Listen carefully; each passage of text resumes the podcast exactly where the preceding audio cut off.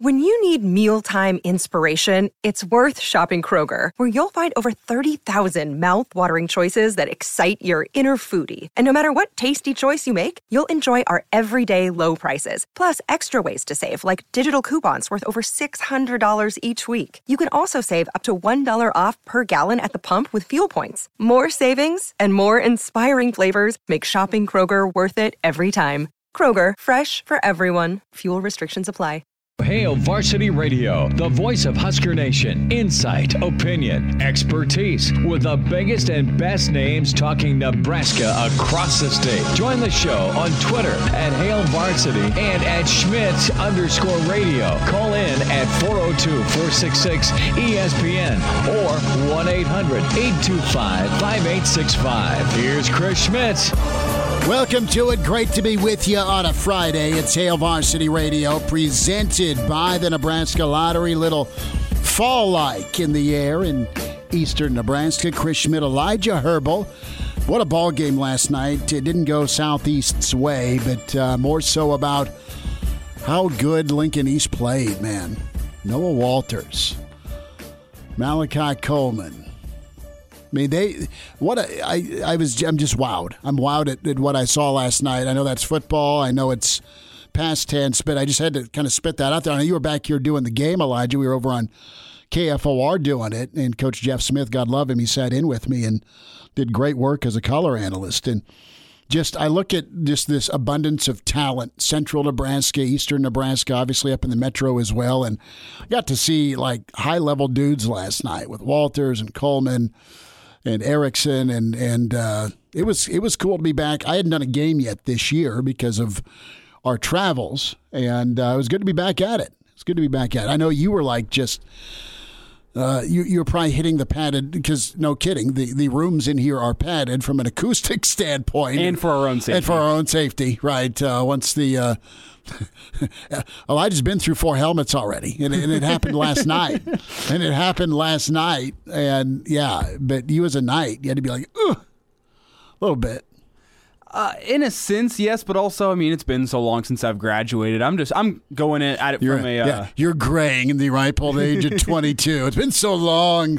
It's not that long ago. I'm calling you at left tackle. I mean, yeah, that's true, but it was it was different whenever it was like, oh yeah, that kid was on varsity with me whenever I was playing. It was one thing to be listening to the team, being like, oh yeah, I, I know that kid. I hope he does well tonight. As opposed to now, I go like who are these people? His little brother. Is that his kid already playing? Like I'm going to graduate. You know what's screwy? Years. You know what's screwy is seeing like some of your buddies from fantasy football league have kids that are playing ball. Makes you feel old. Huh? That's, yeah, that's where I'm at. Uh, well, well June, was, I will say it was. It's good to to a have high school football back and you back on the air with high school football, but it's good to have you back in here on a Friday. It's been like over a month since I've had I, you here on a Friday. I have tempted to to just say, yeah, bro, I'm doing the show from the the uh, the patio today but rain prevented that. You would have. I like spending time in here with you, so it's all good. We have a real red reaction tomorrow following Nebraska, Michigan State. You're a part of it. Uh, Elijah Herbal, Willie J, a part of it. And I did some false advertising. We we got plenty of, of input last week with you know what did we need to drink pre tailgate. Uh, for Nebraska, Oklahoma, since we were down in Norman, and we, we've had uh, we've had suggestions of, of large amounts of Tito's will be needed for for tomorrow night. I don't think it's going to be a blowout. We're going to dive headfirst into Nebraska, Michigan State, but I, I sent out a group text, and we're going to try and get some golf in with uh, an eye and an ear on college football, and we're going to play a little golf tomorrow after the the weekend edition. Before Nebraska, I was going to smoke. I was going to smoke short ribs and ribs, but brother, if we want to do 18, I can't. We can't do 18 and then smoke. Hmm and you're just like you son of a the look elijah's giving me right now is like you lying sack no i, we, we're going to get the best bone-in pork chops and kebabs and you do pork chops enough that I, I trust you on this oh, one. That they're, they're going to be fantastic. I'm going to kill it. Yeah. I'm not worried about it. But you were just like, you know, and we signed up for this, Schmidt. You said you were doing ribs and short ribs, baby backs and short ribs. We still can. but We just won't eat till nine. then I'll have to be back here for the post game. Exactly. Then, that, yeah. that wasn't going to do you any justice. No, it wasn't. So, so we'll, we'll figure it out. But I apologize. I, my eyes were bigger than my stomach. Shocking. Didn't know that was possible. But we'll we'll do some some incredible grill work tomorrow on the patio. That's where the that's where the real red reaction show is going to be. Casa de Schmidt. We're going to do the post game show from the patio, a little fire pit action, roll the. Uh, TV outside and just do it that way. That'll be good. That'll be good. We'll, we'll... the pharmacist is coming over. Which one is Jeff, the, the Bronco fan. Okay. Oh, Pharmacist we got Jeff. another Broncos yes, fan in the you house. do. Got someone else try to- and sell you a signed Elway jock. I already have a signed Elway jersey, actually. No, but Fun I'm saying fact. jock. 'cause- I, yeah, I'd, I'll pass on that. If he's got a, a Bridgewater jock, then maybe. No, I- I'm, we're, I'm we're all gonna, in we're on gonna move on from this conversation. uh, plenty to get into. Colton Pouncy, uh, great writer with uh, the Athletic Michigan State in 15 minutes. Bill Dolman, the pride of Fairbury, NBC Sports, with us at five. George Darlington, gorgeous George. Coach George Darlington, Husker Hall of Fame coach. Uh, football facts, he's been doing it for almost 40 years, where each season, uh, and he's doing Zoom sessions through Southeast Community College, also up at uh, through Millard South, I believe, in the continuing education program. So he's all over. Coach Darlington's all over via Zoom, and he does an awesome job. Great teacher, phenomenal recruiter, one of the best coaches on Coach Osborne's staff, and, and gorgeous George in his Hawaiian shirt, baby. He'll join us in uh, in about an hour, and then it is the Friday forecast with Clausburn. Numbers to get in 466 3776 466 3776 800 825 5865. Got an email uh, sent in, and this is something that is legit. That uh, you had uh, Shane send it in. He listens, uh, God love him, faithfully on News Talk 900, our, our affiliate with Gus and Company in Columbus. But he's like, okay, you guys are the play caller. Your running backs are getting two something yards per carry. Your quarterback is under duress 50% of the time. When you do drop him back to pass, quick, what is your play call? And what, what Shane, the, the listener in Columbus, just laid out is what Nebraska's offense has been a lot of right? I mean, that's that's been it. And you look at the point totals: twenty-eight against Buffalo, front four pressure.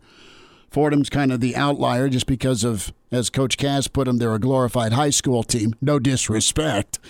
And then you had the uh, the, the the the ball game against Illinois where you, you put up 22 points. You say no disrespect for that Fordham comment, but that, that's a comment that just filled with disrespect. It was that was dripping with sarcasm. okay, it was totally dripping with no disrespect.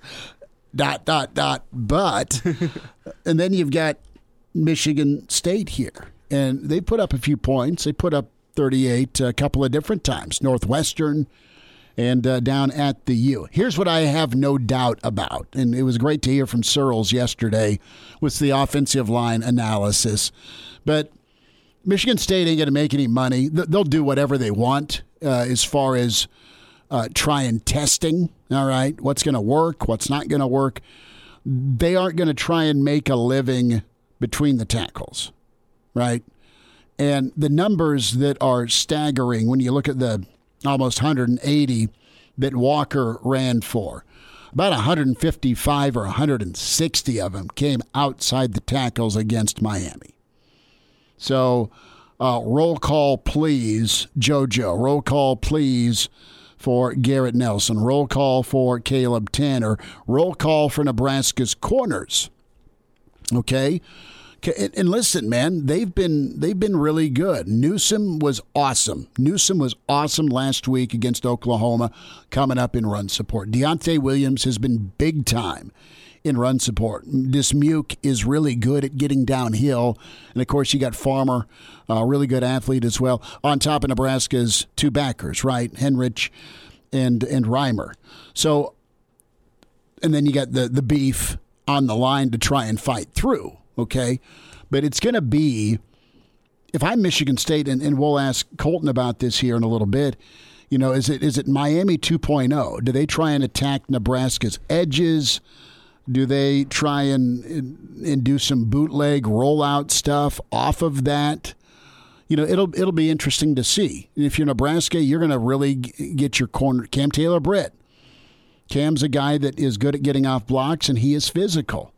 And this could be a really big game for him. But Nebraska's back seven, specifically back four, and the edges, the outside backers and the corners, based on what they did against Miami, and see if they try and do it against Nebraska. Because, listen, it's not like Nebraska is the 99, 94, or, or 95 black shirts, or even the 97 black shirts, but they're better. They're good. They're, they're a very, they're beyond a competent defense. Okay. They're a good defense. That said, uh, the, uh, Oklahoma did run on them enough, right, to be balanced and you had a few plays uh, by Buffalo and Fordham, and then Illinois just kept at it. And by the fourth quarter, some of those runs turned into bigger gains, right? So your job for Nebraska, clamp off the edge, stop the cutback, and do not let contain be broken. And just be wary of that is all I'm saying. And, and I think that's if I'm Michigan State, I had success against really high level recruits a fast flowing defense, but I don't know that Miami's a tough defense. I think that's kind of your your your saving grace and your difference. If you're Nebraska, you're a smart defense, Elijah. You're you're a very uh, I would say this Nebraska defense very disciplined, right? I mean, they didn't get whacked with a lot of big plays against Oklahoma. We talked a lot about eye discipline a week ago.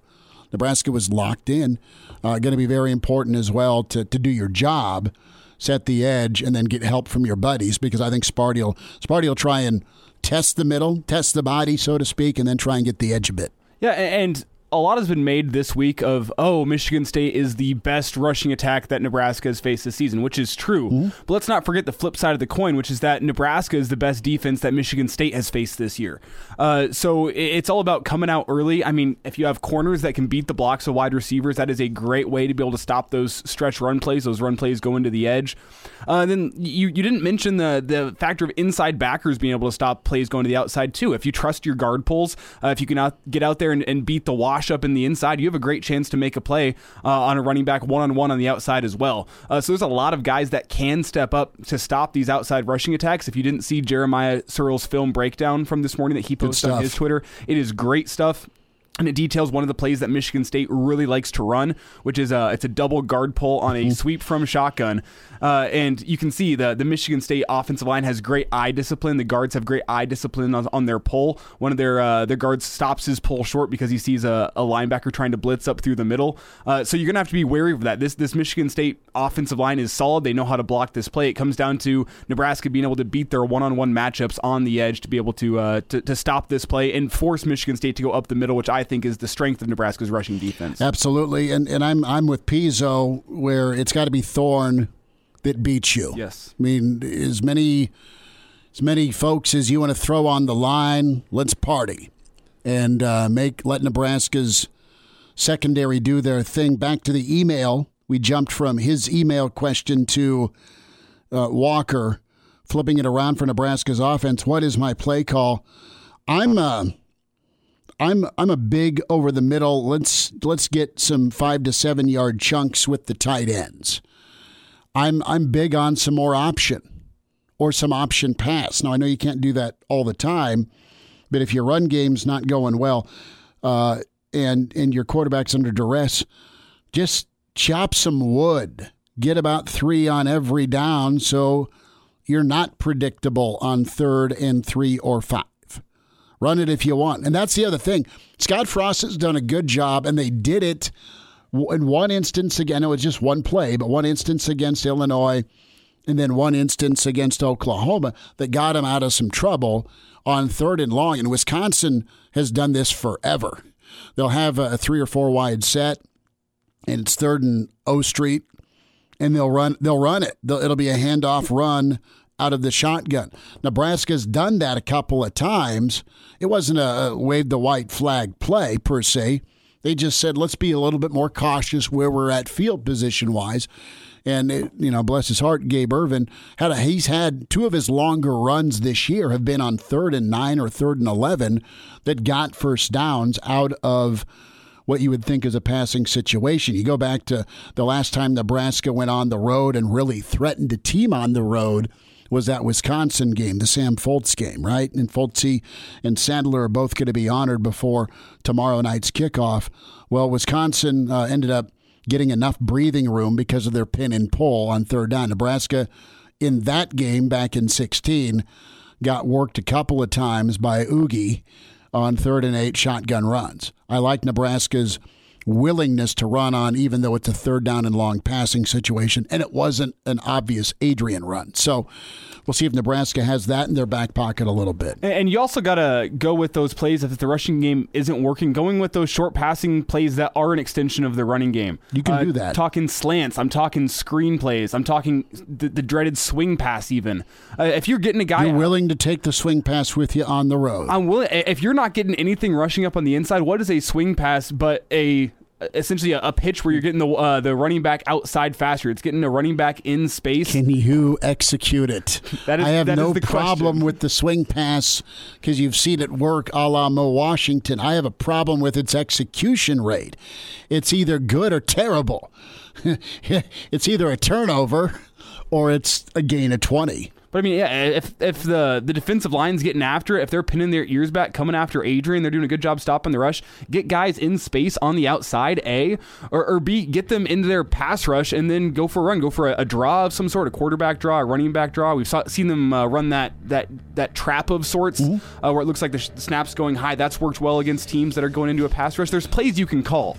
I, I like uh, also the the tight end plus or the two tackle formation. Yes. Let me see more Big Ted uh, with some fullback motion. Uh, good stuff. Off and running on a Friday. Hail Varsity. Colton Pouncy up next. And we're back. Fellas, think we could listen to the radio listen? On Hail Varsity Radio, presented by the Nebraska Lottery. Yes! That's awesome! Thanks for spending time. Great to be with you on a Friday. It's Hail Varsity, presented by the Nebraska Lottery. Chris Schmidt, Elijah Herbal. welcome in uh, tremendous rider with the Athletic, uh, covers Michigan State. And nice to spend a few minutes here with Colton Pouncy. Colton, thanks for the time. How's your Friday? Hey, thanks for having me. Yeah, it's, uh, things are going pretty well over here. Uh, beautiful day outside, ready for uh, for a uh, pretty good night game tomorrow. I'd say it's uh, should be pretty fun. It, it is, man, and I want to get your take here on on the buzz, the hype, the juice with this. Uh, what's what's your reception been like here this week uh, up in Spartyland? Yeah, this is probably you know I've been covering Michigan State football since 2018, and this is probably the most interest I've seen in the football team since I've been here. You know, things are uh, going pretty well here. They're off to a three and zero oh start for the first time since 2015. Um, you know, they're ranked number 20 in the AP poll, and I think a lot of it's just happened quicker than people expected. Um, you know, I think when Mel Tucker was hired, there was interest because, you know, he's a Saban assistant for, you know, three different stops, um, SEC guy. He's got this recruit first mentality. So I think, you know, Michigan State fans were, were hoping that they would see something like this down the road. But after two and five year last year, I don't think anyone expected it to happen this early. But, you know, they're playing some good football. They're a confident team, and um, it's kind of shown on the field so far. Colton Pouncy's with us with The Athletic. and find him on Twitter at Colton underscore Pouncy. It's where you follow him, covers Sparty. So why? Give me the why. Why is Mel doing this so soon in year two? Yeah, I think if you want to take the big picture approach, I think um, you know some of the things that he's instilled in this team. You know, and the culture is kind of an overused word, but that's probably the best way to describe kind of the changes that we've seen so far. You know, Michigan State was pretty undisciplined last year. Um, you know, the coaching staff is still trying to get a feel for their players. Players are still getting, trying to get a feel for the coaching staff. So, um, you know, installing new schemes amid a pandemic was not the easiest thing. Um, and also, you have, you know, the start and stop nature of the Big Ten last year. So that didn't really help them get off to a good start last year. But this offseason, Mel Tucker really knew what he had to do. Um, he saw that the talent wasn't where it needed to be. So he went out and added 15 scholarship transfers and you know, that group is being led by Kenneth Walker, one of the, you know, best running backs in the country right now, leads the nation in rushing, broken tackles forced, you know, just been an absolute beast so far. Um, but also, you know, he, bringing by bringing in all those transfers, you know, the returning guys who played on a, on that two and five team last year, they kind of saw that, hey, my my job is not safe. We got someone coming in trying to take my spot, so I need to practice even harder. Then you've got all these transfers coming in who, you know, some of them weren't playing at their old school, some of them were, but they've all come to Michigan State saying this is a fresh start for me, so I need to come come out here and hit the ground running. And I think that's been the mentality, and what that did is it kind of raised the level of competition in fall camp. You know, guys are going harder. Um, they're all trying to play. They're all trying to start things like that. And I think it's gotten the most out of the roster. Um, you know, they also hit the weight room pretty hard. There's always before and after pictures of uh, mm. dudes from last year weighing like 340. Now they've dropped down to like you know 300, or they're, they're cut, they're trimmed, they're faster, all that stuff. So um, just really having the time that they didn't have last year has probably been the biggest thing. And again, anytime you have a running back like Kenneth Walker get off to the start that he's gotten off to, I think that certainly helps your offense and um, gets you off the ground a little bit too. Colton, they've got buy-in and they they believe what Coach Mel's telling them. I think the way they came out against Northwestern a year ago, right? That was one of the more kind of wow wins, and and I think that's one you put in your back pocket, and then you flip the roster like you're talking about. Was there still a pretty good collection? Uh, of some talent, kind of some remnants from from Coach Dantonio left over that Mel got, and then he really just hit hit and hit well on the transfer portal. Is that fair to say that it's been a good mesh? Yeah, absolutely, and and there was some talent that Dantonio had, but it was all younger talent. So I think some of those guys just needed time to kind of, you know, get their feet under them and, and kind of adjust to, you know, a new style. And then when Mel Tucker came in, he spent the 2020 season kind of evaluating the pieces that he could build around. So obviously when the season's over, you finish two and five, you have conversations with guys and say, hey, I see you being a part of what we're building, or hey, I, I'm not sure you're to, you know, have the playing time that you're looking for. So maybe you pursue the transfer portal if that's an option for you, things like that. So uh, those conversations took place after the season, and the guys that are still here are 100% bought into what Mel Tucker's doing. You got a guy like Xavier Henderson, um, safety for Michigan State right now, senior. He was a four-star kid from the 2018 class. He's playing some of the best football of his life right now. Um, I think the coaches like his development. Um, he likes the way he's being used. It's sort of a blend of this, you know, deep safety, but also plays close to the box sometimes. Um, you know, they've got a quarterback like Payton Thorne, who was, you know, a really underrated recruit in that 2019 class. Um, but he was also he was always one of those guys that was one of the smarter quarterbacks in the roster. He was, you know, he's a coach's son. His father, Jeff Thorne, is a Division three coach and actually won the Stagg Bowl a couple years ago. Um, so they've got these players that they like that Dantonio brought in um, that just really needed an opportunity, and they're getting that now. And then also you hit the portal with Kenneth Walker, uh, Jarrett Horst, a starting left tackle who came from Arkansas State, Quavaris Crouch, linebacker from Tennessee, Ronald Williams, a four-star JUCO corner from that was at Alabama last year and transferred to Michigan State just because you know they got so much talent over there. He kind of got phased out. So I think what you're what you're seeing is you know the transfers are coming in and they're actually being accepted by the team. So that's made that transition a little easier and also helps when you're winning. You know, mm-hmm. getting out to a three and zero start that kind of uh, alleviates some of the problems that you might foresee with all these transfers coming in. So it's, it's been a smooth process so far. Colton Pouncy of The Athletic with us here on Hail Varsity Radio talking some Michigan State. And, Colton, I want to get to the game tomorrow. Uh, we, we know that Michigan State's going to try to get the ball into the hands of Kenneth Walker. He's been the, the bell cow of the offense. Uh, but how specifically do you think that Michigan State is going to be attacking the Huskers both offensively and defensively? Yeah, offensively, um, like you mentioned, I think it'll be a heavy dose of Kenneth Walker. You know, the, the first game against Northwestern, he got, I think, 23 carries. Against Miami, he got 27. They kind of gave him a, a, a lighter workload against Youngstown State. He only had seven in that game, but that was because they, they knew they were going to use him a lot against Miami. So I, I would expect him to get in that same range, that 23 to 27 range in terms of touches. Against Miami, a lot of his, his big runs came to the outside. Um, you know, I think 158 of his 172 rushing yards came outside the tackles, um, which that's a product of his ability to bounce things out to the outside when, when it's kind of blocked up the middle. And also, he can just make linebackers and safeties look, look silly in open space. He did that a lot against Miami, although I'm not sure they have the best uh, run defense over there. um, probably a little bit better but over there at Nebraska. But um, that's, that's going to be the game plan. A lot of, a lot of Kenneth Walker. Um, offensively, Payton Thorne he's a game manager, but he can also give you a little bit more than that. Um, you know, he's going to take care of the football. He's going to make the right reads. He's not going to force things, but he's got a couple of speedy receivers on the outside who can who can make a make a make a play downfield, stretch the field vertically.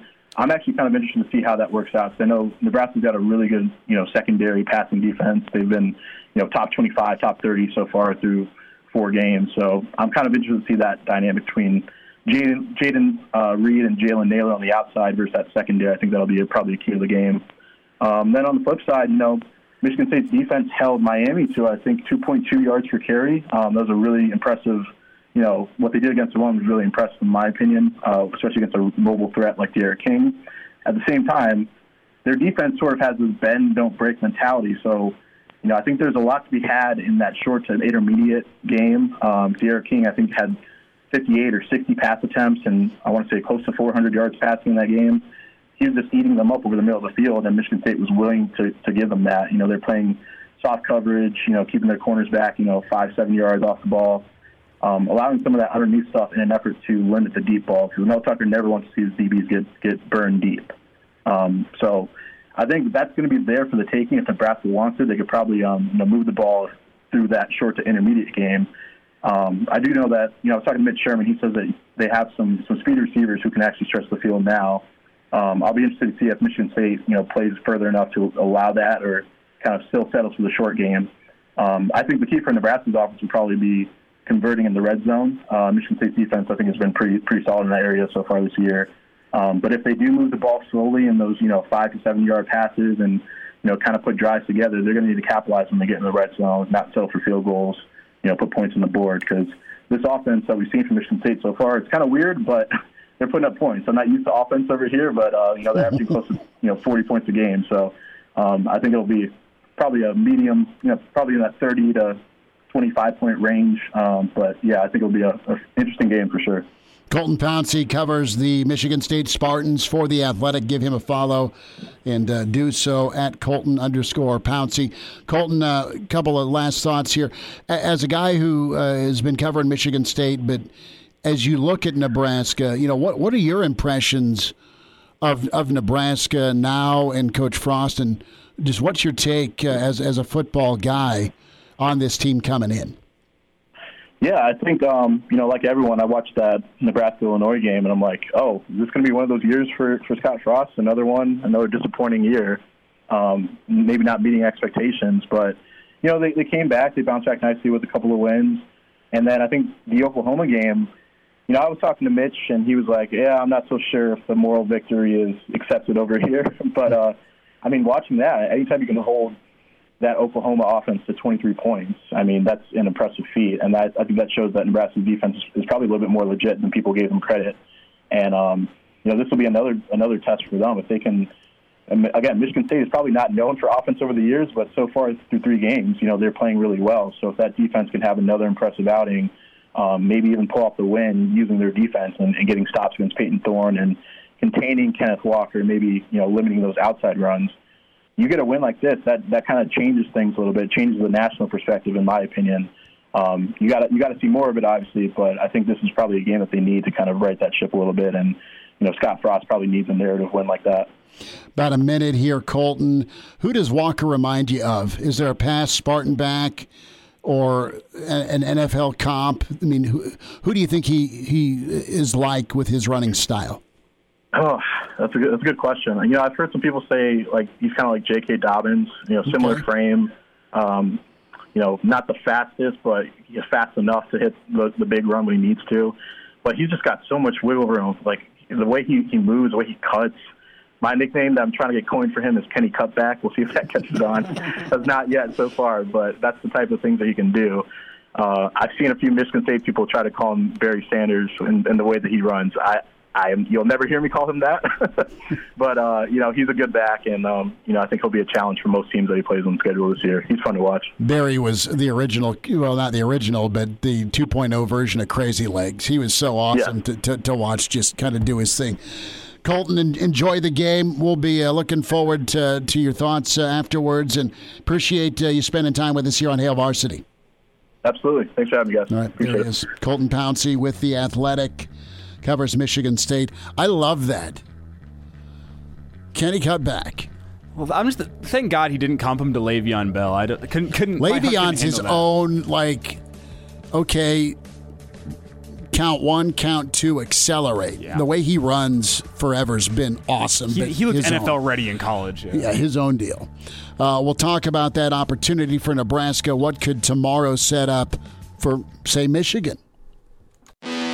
Chime in 402 466 ESPN or email the show, Chris at HailVarsity.com. Just try me. Try me. Back to Hail Varsity Radio. You know, I'm putting together in my mind this food spread for the, uh, the, the, the patio show tomorrow, and we'll eat. And I have not gone shopping for wings for a while, but this this national emergency of shortage of chicken wings is very real. And we could do some air. If I find some wings, we could do some uh, some Old Bay Old Bay air fried mm-hmm. wings. Mm-hmm. See, I, I, knew there was a problem with the wings though. Whenever Wingstop started doing the thigh stop thing, they started selling chicken thighs instead. The, That's what I was like, the wow. audible the, uh, thighs are awesome. Thighs are great, but they're not the same as wings. No, but if you get the the if you get the thighs and the wings together, the hindquarters. Mm-hmm Oh, Uncle Uncle Nate does those, and they're incredible. The, you should buy a truck, and we should do a food truck. The thing is, is I don't think you can cook your thighs like you cook your wings. If you try to like you know, get them all crispy on the outside and toss them in no, sauce. It's no, just not the same. You, no, no, no. You, you got to go straight dry rub and smoked. Yeah, you got to dry rub and yeah, air fry, and that works too. Yeah. beautiful. Yeah. Okay, you know, Scott Frost has talked a lot about momentum. Okay, and Nebraska's kind of just been sputtering with that ability to get a hold of momentum, right? You, you had a chance with Illinois. Insert sound effect. Fordham, Buffalo, okay, kind of pulling you back in Godfather 3 style with Oklahoma. And then they win tomorrow night.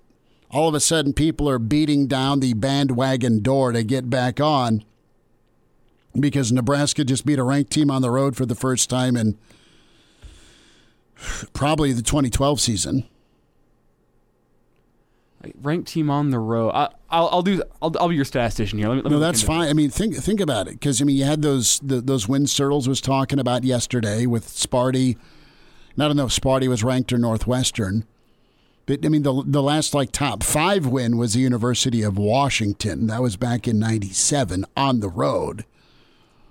And then, you know, when, when's the last time Nebraska went and got a, a ranked road win? And if they did, it was a team you beat in the 20s, right? 20 maybe I don't even know if is is is good as and we'll get to the phones here in a minute. Is good as uh, it is to win in Ann Arbor and in in State College. I don't know that either of those teams were ranked in 2013. So, but when we talk momentum, getting a road win, having a chance to uh, to make something happen for Nebraska. This is about carrying forward your confidence, getting the win beyond just playing well enough to win and then taking care of business against Northwestern. If you're Nebraska, you can stack things. And Scott Docterman put this out earlier today where two weeks from Saturday, you're going to have a slew of good ball games. But your prime time game, when you want to talk blue bloods and brands and names and recognizable helmets, it could be Nebraska, Michigan, ABC prime time against A and M. I mean, it would go against A and M, Alabama. We'll see if A and M's unbeaten. They got a tough trip to Walmart land this weekend. But hey, you're Nebraska. You're four and two and Michigan rolls in unbeaten. I know they got Wisconsin a week from tomorrow. Could be awesome for you. You could really be feeling good, playing good football, working the kinks out on the offensive line, paying attention to uh, the little things. Those get better, presumably. And you know what Nebraska is right now? You know that they're physical. You know Nebraska has playmakers. You know they screw up the little things. All right? That's just where they're at. Uh, let's go to the phones real quick. Uh, John's been hanging on. John, thanks for the call. Go ahead, bud. Hey, Smitty. Hey, I got a couple things for you. One question and one comment. Okay. Uh, start with the comment. I I do think you are 100 percent right. Is we have a we have an opportunity to to right the ship and just think how different our conversations would be if we were three and one right now. Mm-hmm. And um, you know, I guess I think this game is going to challenge us because I think it's going to there's going to be limited possessions because of uh, you know just offenses going. But I like that we may have Casey Rogers back. I like our defense against anybody really. And if we can just find a way to be efficient and score points when we have chances to, I think I think we'll be having a chance to win the game. My other my my question for you is, what in the heck happened against Illinois? And I know we don't want to go back there too much, but I'm still puking up that game. Well, look at your quarterback, and it's not all on him. I mean, hell, the guy ran for hundred yards, but look at his look at his composure following Illinois. Look at him stand in the pocket against Oklahoma, right? I think you have a a calmer. I think everybody was feeling this. Oh no, it's over if you lose. And while they shouldn't have pissed that game away, they they let the the strip sack, they let the safety, they let momentum absolutely put on orange and blue. And then it was over once you. They didn't quit, but I'm saying it was over once it got down to a, a double score. You know, once you got down 20, and you had to play hurry up, and you just ran out of time. So, and, and, let's also not forget Scott Frost's comments directly after the game, which was they came out with a bad game plan, and whether or not that's a, an indictment of the coaching staff or not. Thanks for the call, John. Yeah, I, I think that that does. Uh, that does explain what happened against Illinois. You came out with the wrong game plan. Things were not going right. You let you. the wrong game plan affect you. Exactly. Exactly. Right? That's on, that's a better way to put it. On on top of those momentum moments. No, and, and right, and you have a different feel, a different bounce in your step, a different interest level, uh, a little less venom if they're three and one.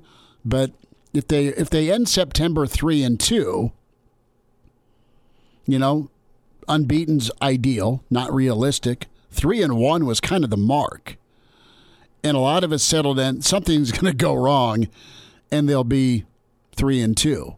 Now the opposite could be true; they could be two and three. But what what can't have what can't happen is they can't lose some of the progress they've made since Illinois bigger picture.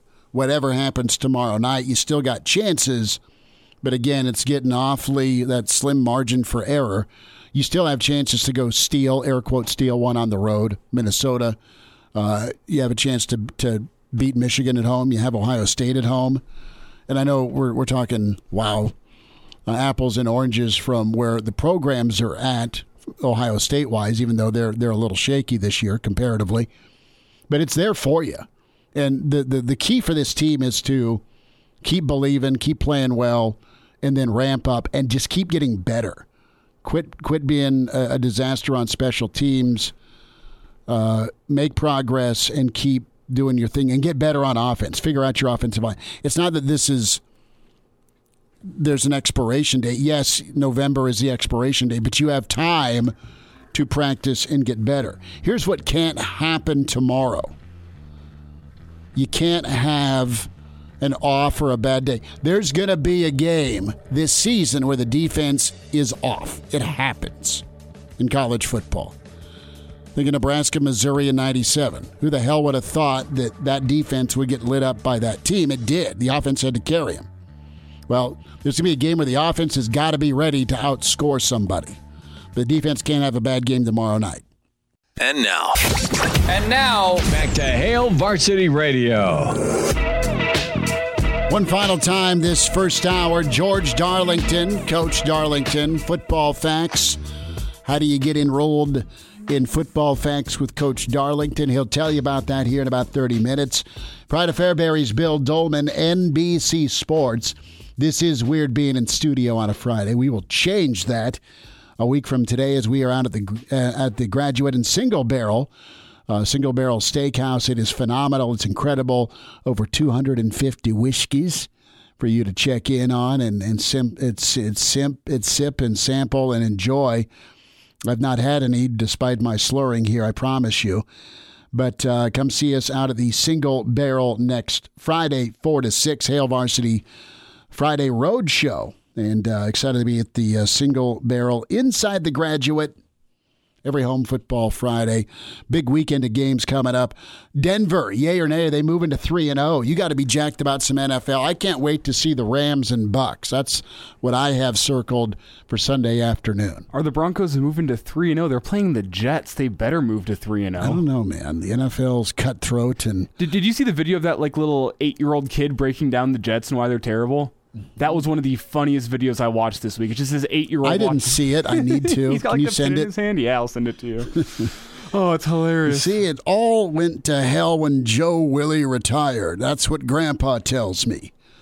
In the Ken O'Brien uh, late 80s run with Freeman McNeil and Al Toon and Mark Gastineau, man, those were the days. But they weren't, think about it. I mean, they had Herm, they had Parcells.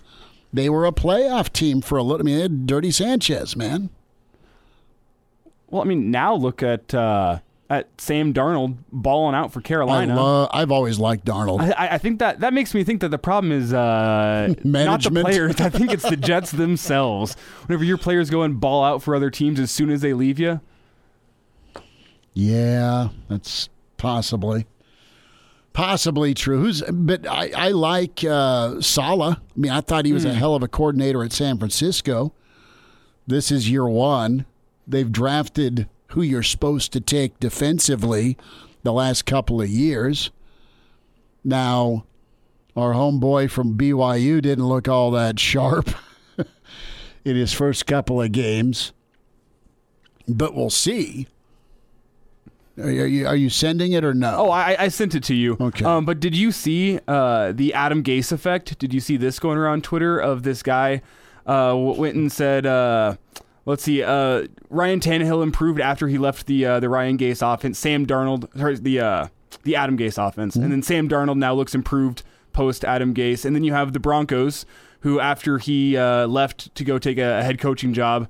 Uh, after that that season with the Broncos, the Broncos went and won a Super Bowl and then he left LSU after the 2002 season, and LSU won a national championship in 2003. So you're telling me the key to success is to have Adam Gase and then let him go from your team? Get this. Uh, Adam Gase graduated his uh, high school Marshall in Michigan in 1996, and then they won the state title in 1997. Okay. so you're just th- there's a co- there's a connection. That your team uh, Your team will improve, the year improve after once Adam he Gase. departs? yes. So he's got to have pictures of somebody to keep getting gigs. Something like that.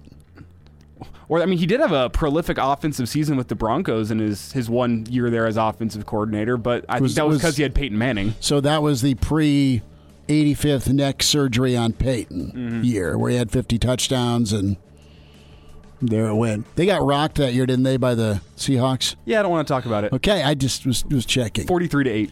Yeah, that didn't go well. Hour two, Bill Dolman on the way with Hail Varsity Radio. To Hail Varsity Radio, the voice of Husker Nation. Insight, opinion, expertise, with the biggest and best names talking Nebraska across the state. Join the show on Twitter at Hail Varsity and at Schmitz underscore radio. Call in at 402-466-ESPN or 1-800-825-5865. Here's Chris Schmitz. Welcome to it. It's hour two. It's Hail Varsity Radio, presented by the Nebraska Lottery. Seeing pictures from the Husker trucker of uh, Spartan Stadium. Uh, apparently, the goats have been let out, and uh, it is a little less uh, tall than British Open Rough. So, not quite a fast track tomorrow, but but better, better than South Bend. We welcome in the Pride of Fairbury, NBC Sports. Bill Dolman with us at Bill Dolman on Twitter. Billy D, bigger surprise. No more Red Lobster in Lincoln or Nebraska's last road win against a ranked team the day after Carson Schmidt was born, the 11th of November, 2006.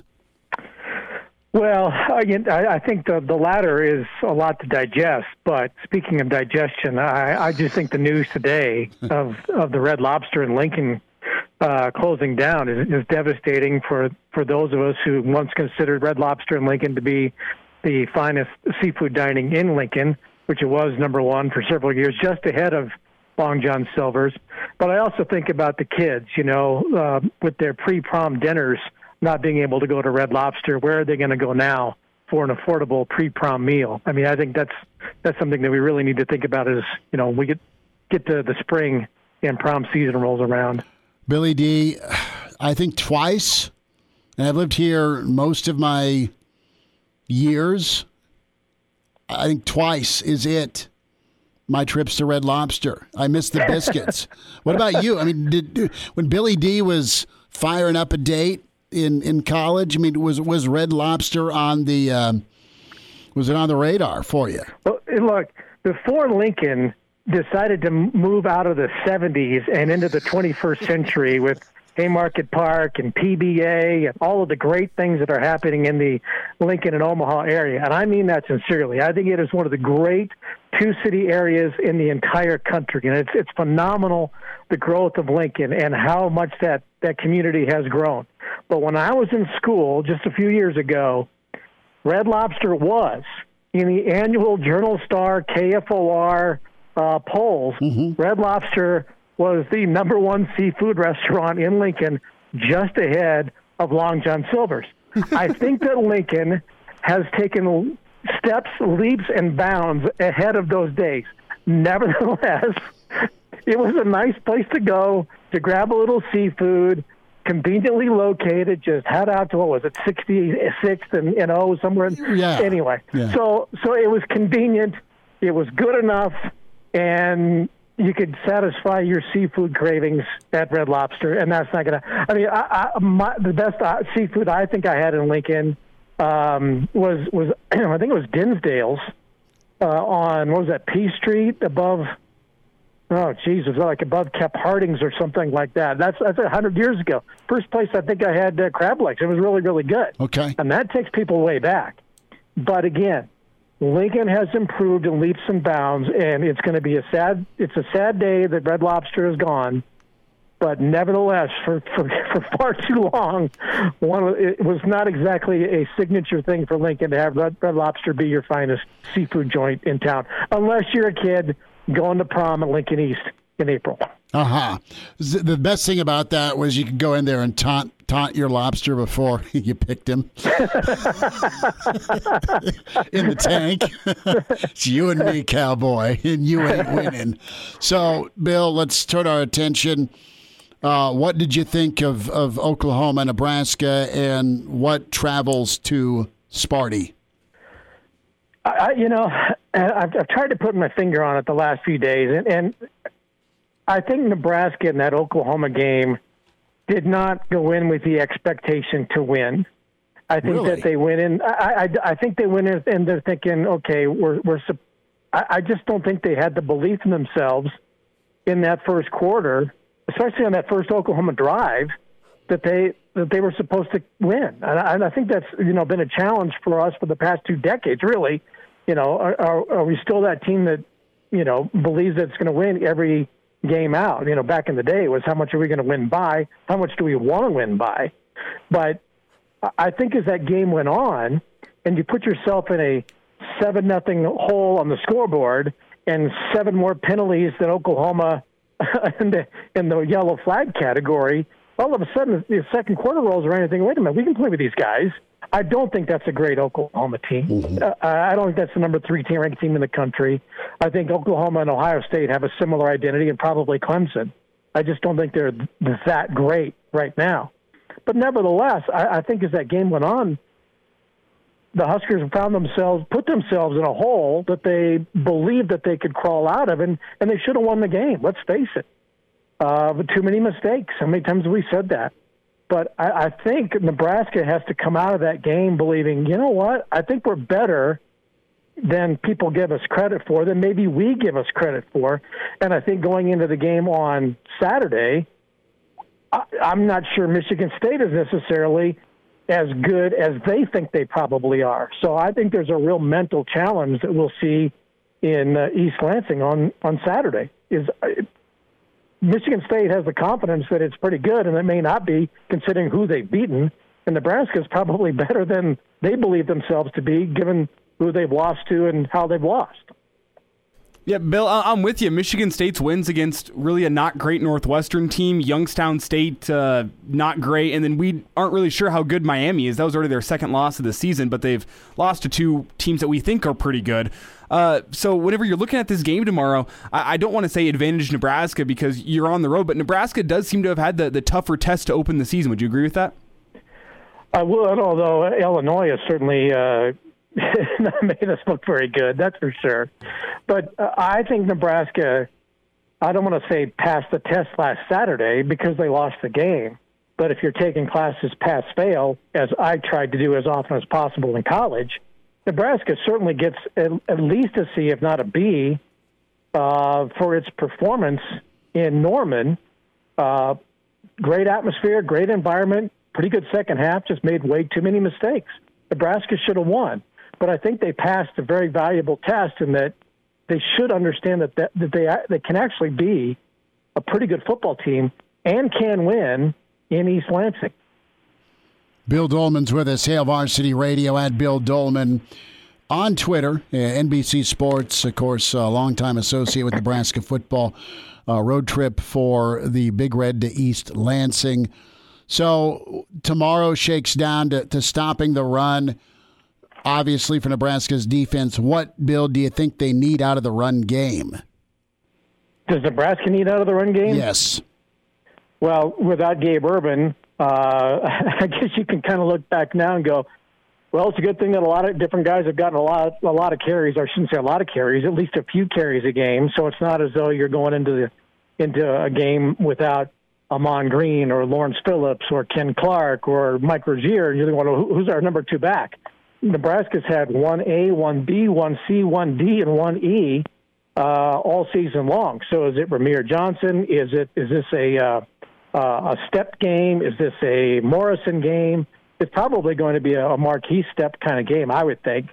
Um, but Nebraska has to run the ball effectively. There's no question about it.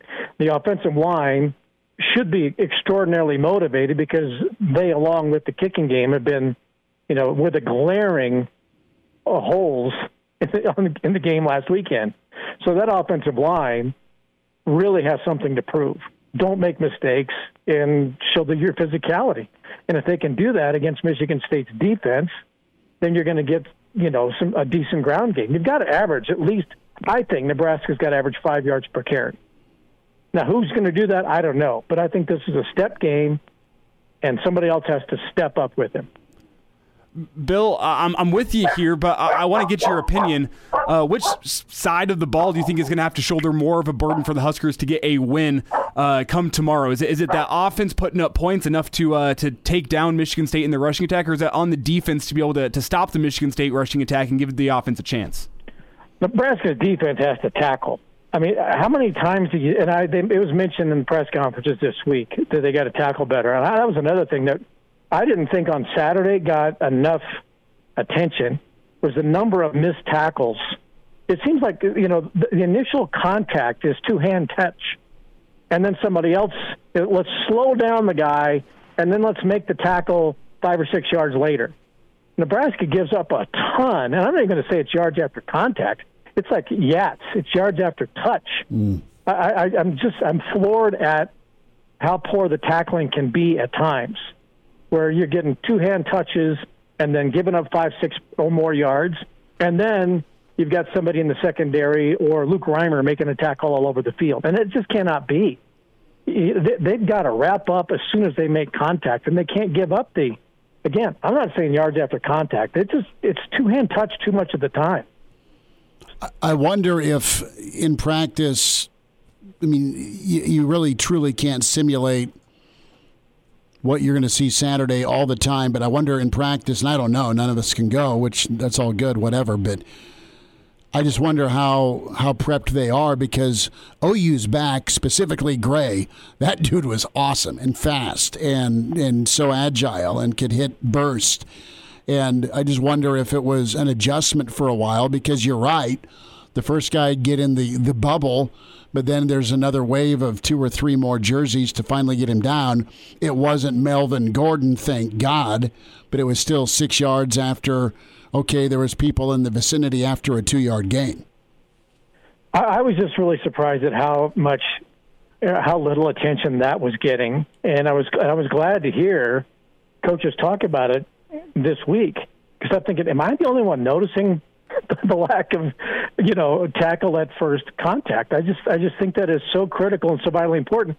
But you know what? It, it, this may be symptomatic of of what we've talked about, not just this year, but over the last couple of seasons since they've been more conscientious about tackling and targeting and amount of contact in in in August and there's no more two days and all those kinds of things because college football really has and other people have talked about this for the first month of a season it is not all that polished you don't expect it to be perfect week 1 but you expect it to be pretty sure by week 2 and 3 and uh, maybe maybe that's part of it. Maybe there's just not enough tackling, not enough hitting, and that's the way it's designed now. The, now these days by legislation, and in Nebraska, and what we what we see is is there's a problem. You're, you're, and maybe maybe maybe when October rolls around, it'll be all better. But I think it, and Nebraska's not alone in that. I just notice it because that's the, those are the games I watch most intently. But the tackling is not great. There's no question about it. Bill, uh, we need a thought here uh, before we say goodbye. You're RSVP'd for Michigan weekend. You're guaranteeing a big game, big atmosphere. Well, I, I'm planning on heading to Lincoln because uh, the, the good folks at Fairbury are going to dedicate the court, the, the basketball court, to my old coach Chuck Moore. So I'd like, I'm going to go back and be a part of that, and it just so happens to be with uh, with Michigan weekend. So yeah, I'm planning on coming uh, to Lincoln and maybe uh, babysitting your gear down at the down at the Haymarket there or something. But so, uh, you, yeah. so we have a Bill Dolman potential sighting at Single Barrel in two weeks. Well, I hope so. That'd be nice. Yeah, we'll see about that. We'll see about that. Yeah. I'm gonna end up with a, up I'm gonna. I'm gonna end up with a blow dart in my neck, and it's gonna be the Bill Dolman show. Give us your prediction as only you can, the Pride of Fairbury. Well, I'm watching the Ryder Cup right now, and uh, the U.S. is just rolling all over Europe, uh, up five to one. And I think tomorrow's game is going to be uh, a defensive struggle. I-, I was thinking that there might be a forfeit, but given where the U.S. is right now, five to one, and on its way to the 14 and a half points that it needs, I'm going to say five to one.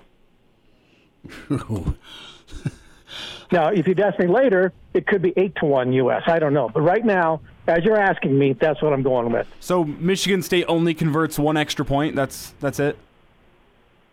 Well, yeah, that's what I'm saying. Okay, yeah, makes sense. Uh, how do you only get a point, brother? Well, that's up to them. That's not up to me. it's the extra point. that's, that's their problem. You know, wipe the touchdown away, but we'll let you keep the extra point. it could be. Something stranger Nebra- things have happened. So, so you're telling me Nebraska special teams will have some sort of hatchet job that allows Michigan State to score a point?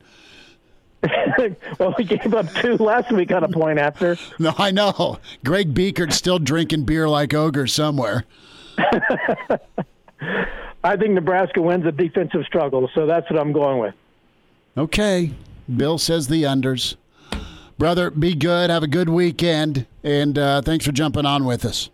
All right, uh, go big red lobster. There we have it. Bill Dolman, the pride of Fairbury, NBC Sports. Bill, you know what? They probably knew Bill by oh, it's they knew him by Billy D. Uh, guarantee Billy D always had a standing reservation on a Friday night with some smoke show. Well, see, I, I, just think that nowadays, if you were to take a girl to Red Lobster, that's the number one way to never get her to talk to you again. maybe, maybe wow. just maybe just not the same as it was back in the '80s. So but. let me ask you this: like, it's acceptable when I was dating my wife when we were in high school together, and even in college. Like, and tonight I've got to take her for our anniversary. You get to take her. My ass. I got to. I got to take her. seven cheesecakes later. Uh, scotch, seven vodka tonics for me and seven cheesecakes for her. That we were both able to tolerate one another. She's going to bring Junior along, and they're both going to just hammer me for a monster bill. That's what tonight is. Yeah. Let me see if I can pick up a football game. Oops, got to go work, honey.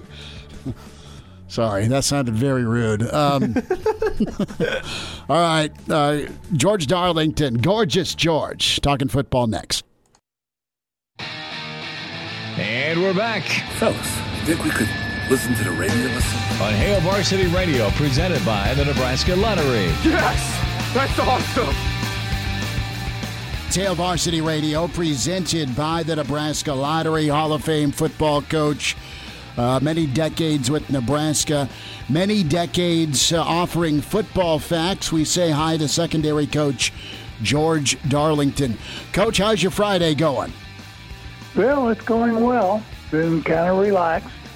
That is good. Uh, so we'll get into uh, some Oklahoma and some Michigan State. But first, want to hear all about uh, the, the, classes you're offering and how many years has this been uh, for you doing uh, football facts? Probably about 36 years. Man. Somewhere in that range. and we had our first class last night in Lincoln and we had a class in Omaha on Tuesday by Zoom, and the one in Lincoln was by Zoom also. The students came to the Huck Center, but I was home. Mm-hmm. And we'll do that for a couple of weeks, and then it'll be in person. So there's still time for people to get involved, and uh, certainly would like them. We, of course, watch tape of the uh, previous games as well as have instruction. Coach, how do you like that Zoom setup? Well, it's uh, it works out okay and when you have techs that help you. I get you. Uh, my ability is not there, but uh, it has worked reasonably well. In person, obviously, is better, but this uh, substitutes nicely. George Darlington is with us, Hail Varsity Radio, longtime Hall of Fame coach for Nebraska football. Football facts. Uh, uh, again in session. And, Coach, you're doing this uh, in a lot of different venues, uh, not just Lincoln, not just Omaha, but some other uh, campuses, correct? Yes. Nebraska City will do it. Fremont, we didn't get enough students. We were going to try to do Fremont also, so mm-hmm. they've just gone to the Omaha facility. Gotcha. If you want to get signed up, are you still taking uh, students? Yes, definitely. Okay. Can get a hold of Southeast Community College for more information and uh, get signed up uh, with Southeast Community College. The, the phone number uh, to get involved with Football Facts with Coach Darlington is 402 437 2700 and can also log on to uh, Southeast Community College's website and, and get that hooked up. But, Coach, I know you, you've loved doing this, and I know there's been so many Nebraska fans that, that have loved to, to bend your ear on this. And at the end, you guys do a one heck of a banquet, don't you? Yes, uh, we have uh, two or three players that come as a part of the banquet. Uh, we normally have a uh, one night at the stadium, but I'm not sure this year if they're going to allow that. But that's always a treat too for families to go around and go in the press box and the weight room and see all the different facilities. George Darlington's with us, Coach. Uh, what do you think of Oklahoma? Well, we had uh, had our chances the first drive with all the penalties probably cost us a chance for a touchdown. We played competitively and could have won the game. And uh, Oklahoma is very talented, so it uh, it should allow for uh, us to build on that. Uh, we have an extremely hard opponent this week in Michigan State. They're kind of the surprise of the Big Ten if we're going to have a winning season, get to a bowl game, the game Saturday will be crucial. That's what we've been talking about, Coach. A lot of this week is just you look at the, the, the stretch, you look at the schedule, you look at the opportunities, and there isn't any any easy ones. Even the, the teams that uh, are on paper doable haven't been doable for Nebraska. So I think from a confidence standpoint, and, and you've coached these into kids, specifically at that defensive back spot, you've always got to have confidence, don't you? And I think Nebraska can take that with them uh, into into Michigan State.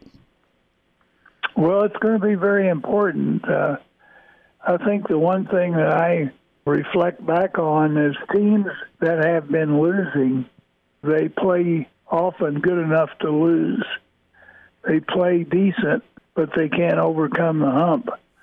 We've got to overcome the hump. We've got to play well like we played for the most part Saturday, mm-hmm. and yet get over the hump. Play well enough to win rather than just not get embarrassed. Is it mental? Is it uh, a situation where they've not experienced enough winning to to kind of latch on to that that experience, or is it something where you know it, it's just a, an, a, a, an accumulation of, of missteps? I mean, we all know that no one's going to play a perfect football game. That said, uh, you can make up for it in, in other ways, but it just seems like Nebraska always helps out their their opponent. Always might be too strong a word, but in a lot of instances, in a lot of these games, these kind of coin flip, one possession games, coach. It's it's been Nebraska a mistake here or there that's helped the other team.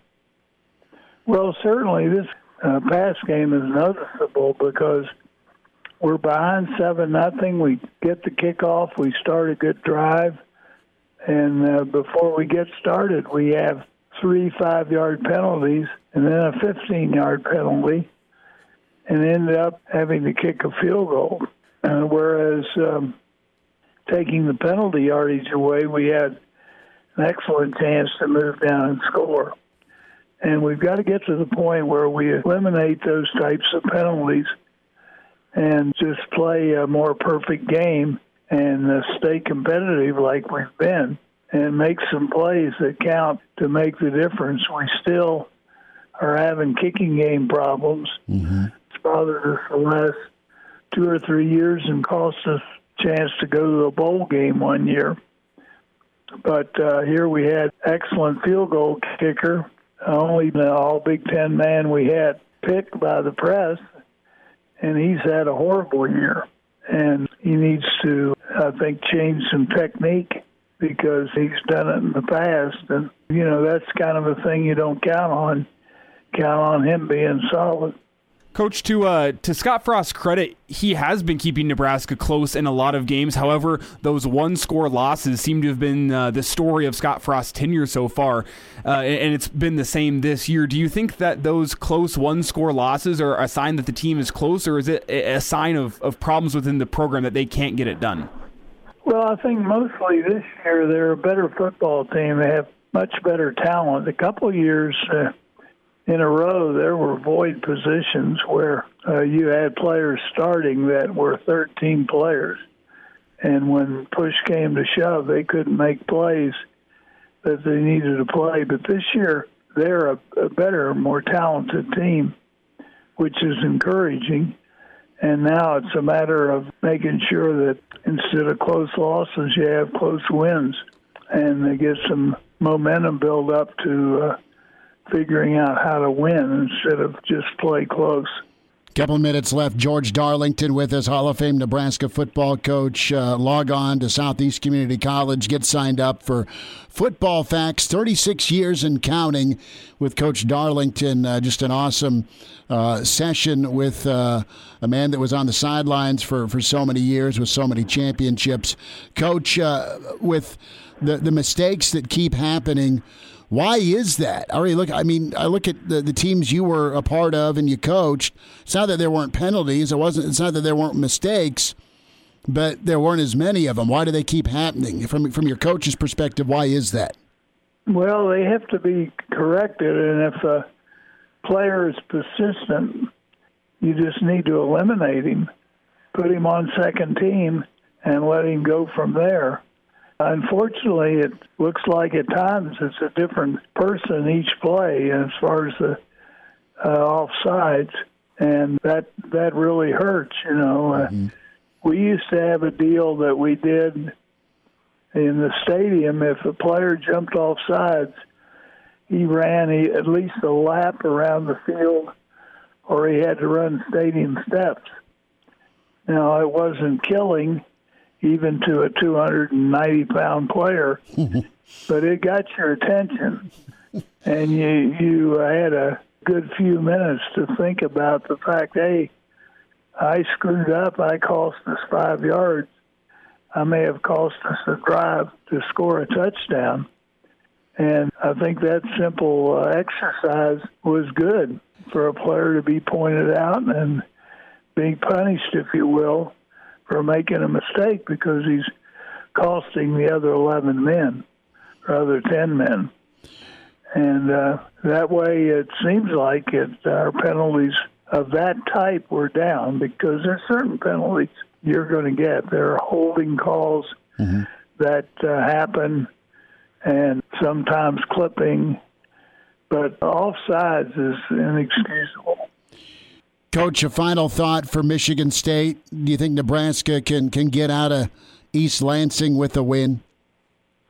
Well, if we play a real good ball game, we can. We've got to stop a, a very good, talented running back and move the ball and, and get in the end zone.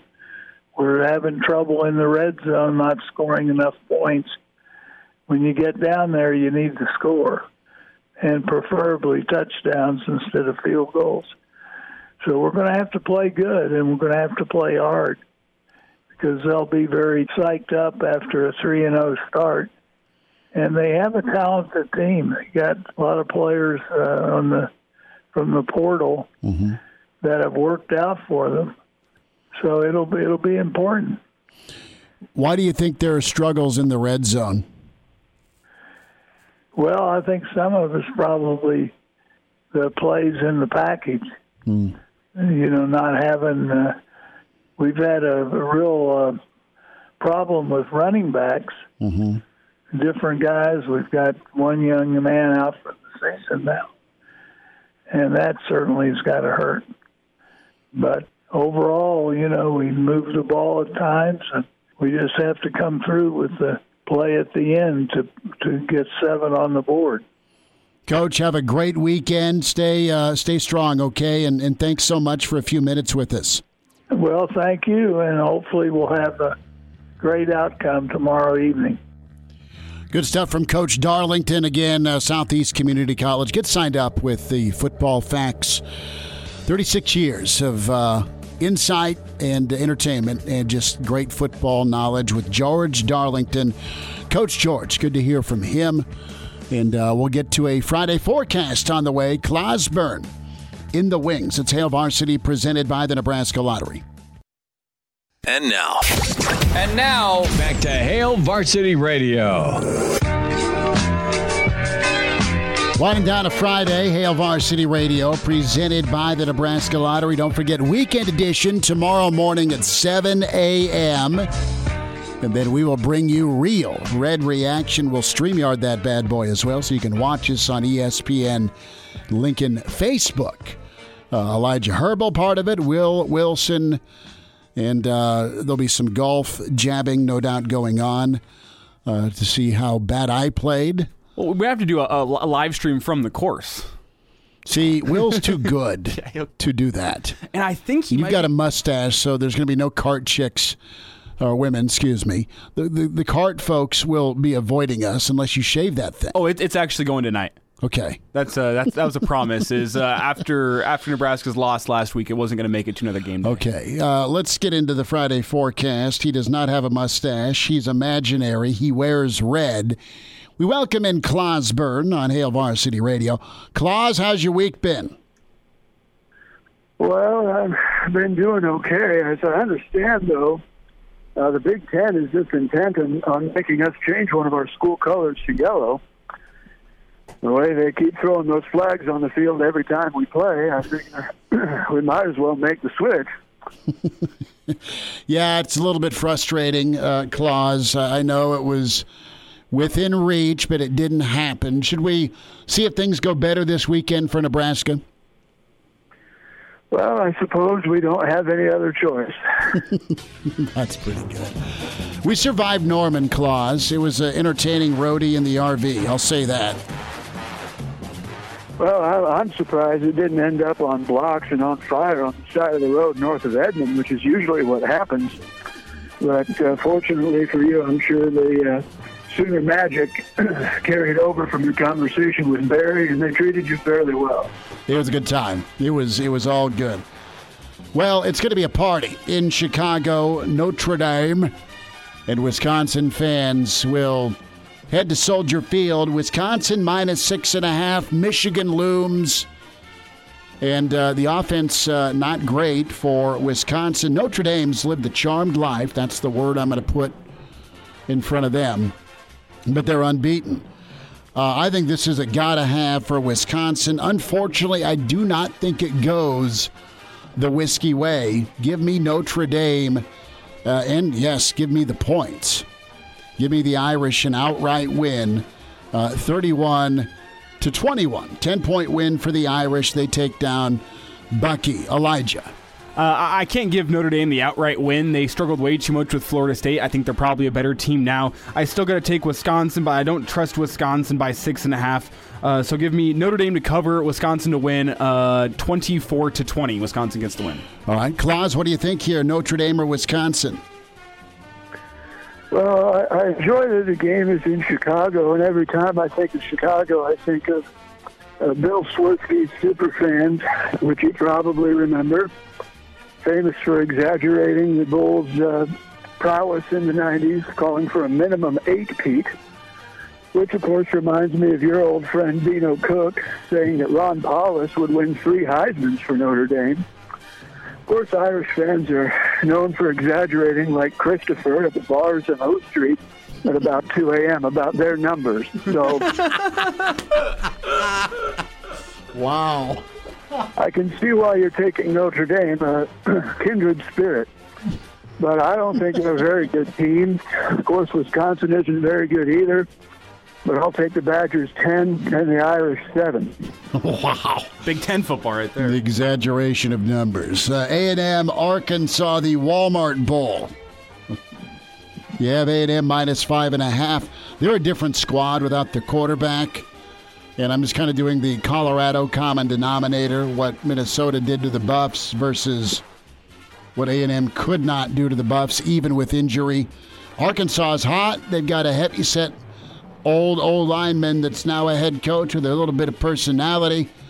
Give me Arkansas to keep on suing and give me the Hogs the outright win 27-20 over A&M. Elijah. Uh, I'm not sold on this Arkansas team. I think they might. Uh, I mean, they play physical. I'm not sold that they're as good as uh, you, they they would lend you to believe so far this season. Uh, I think this A&M team, however, every place except quarterback is a very good team. Uh, so I'm going to take Ar- or excuse me, Texas A&M big over Arkansas, 31 to 13. Okay, Claus, what do you say here? Aggies or Hogs? This game is being played at Jerry's World in, in uh, Arlington, correct? Believe it is because of Jared being a, big time Arkansas graduate? I thought it was because of the luxury Walmart that's literally across the street from Jerry's World. Okay. Well, I'm conflicted in this one. I really don't like either fan base. On one side, you have Arkansas, whose fans, of course, uh, got very creepy and stalkerish with Mojo and his girlfriend a couple months ago. And then the other fan base, I'm fairly sure, uh, was founded based on the science fiction writings of L. Ron Hubbard. um, I, have always said if you're going to join a cult started by someone from Tilden, Nebraska, it ought to be Richie Ashburn's, but I digress. I'll take Arkansas on this one, uh, 35, and the Aggies 28. Upset alert potentially. Clemson, can they get their offense jump started, or does the fighting Tim Beck uh, crew make it happen. NC State's two and one. Uh, Mr. Garrison, also on NC State. Uh, do you like Clemson here, Elijah, in the points, uh, or or to get the points, or do you like NC State at home to, to get the points? Well, I'll confess to you, I haven't seen an NC State football game yet this That's year. okay. I don't know all Most that much about haven't. the Wolfpack. Uh, but when I see Clemson by 10, uh, it seems very small for a Clemson team, despite the struggles they've had at quarterback with DJ. I'm not even going to try to pronounce his last name. DJ. Uh, so uh, I just find it hard to go against Clemson when it's only 10 points. Give me Clemson by 17, 37 to 20. I'm going to go with uh, Clemson the win, NC State the cover. And I think it's uh, one of those 31, no, 31 22, right? I mean, just barely a cover for for uh, NC State, but Clemson will win. Claus, what do you like, your Clemson or NC State, the number? Well, the only DJ that I have any kind of confidence in is Belafonte. Plus, I feel like as Nebraskans, we have sort of a kindred uh, uh, spirit, uh, if you will, with NC State. Both of us uh, wearing red ends on our helmets, and both of us allowed the cleanest sore throw god to uh, pollute our roster for a brief period of time. So, also, NC State to cover in this one. I think the final score is somewhere in the neighborhood of 35 to 31. Clemson wins, uh, but NC State covers. The old Harrison Beck nod, Claus. I love you. Okay, let's get to Nebraska and uh, Michigan State. Sparty minus five, minus five and a half. I'll go first. I just think uh, Nebraska again inches closer, but can't get it done. Hope I'm wrong. Don't think I'm wrong, but was way off last week. Give me uh, Michigan State 28 21 over Nebraska. Elijah. I got uh, Nebraska losing close in this one. Uh, it's going to be a one score game. Michigan State 23, Nebraska 20. Claus, what happens here? Nebraska and or Sparty?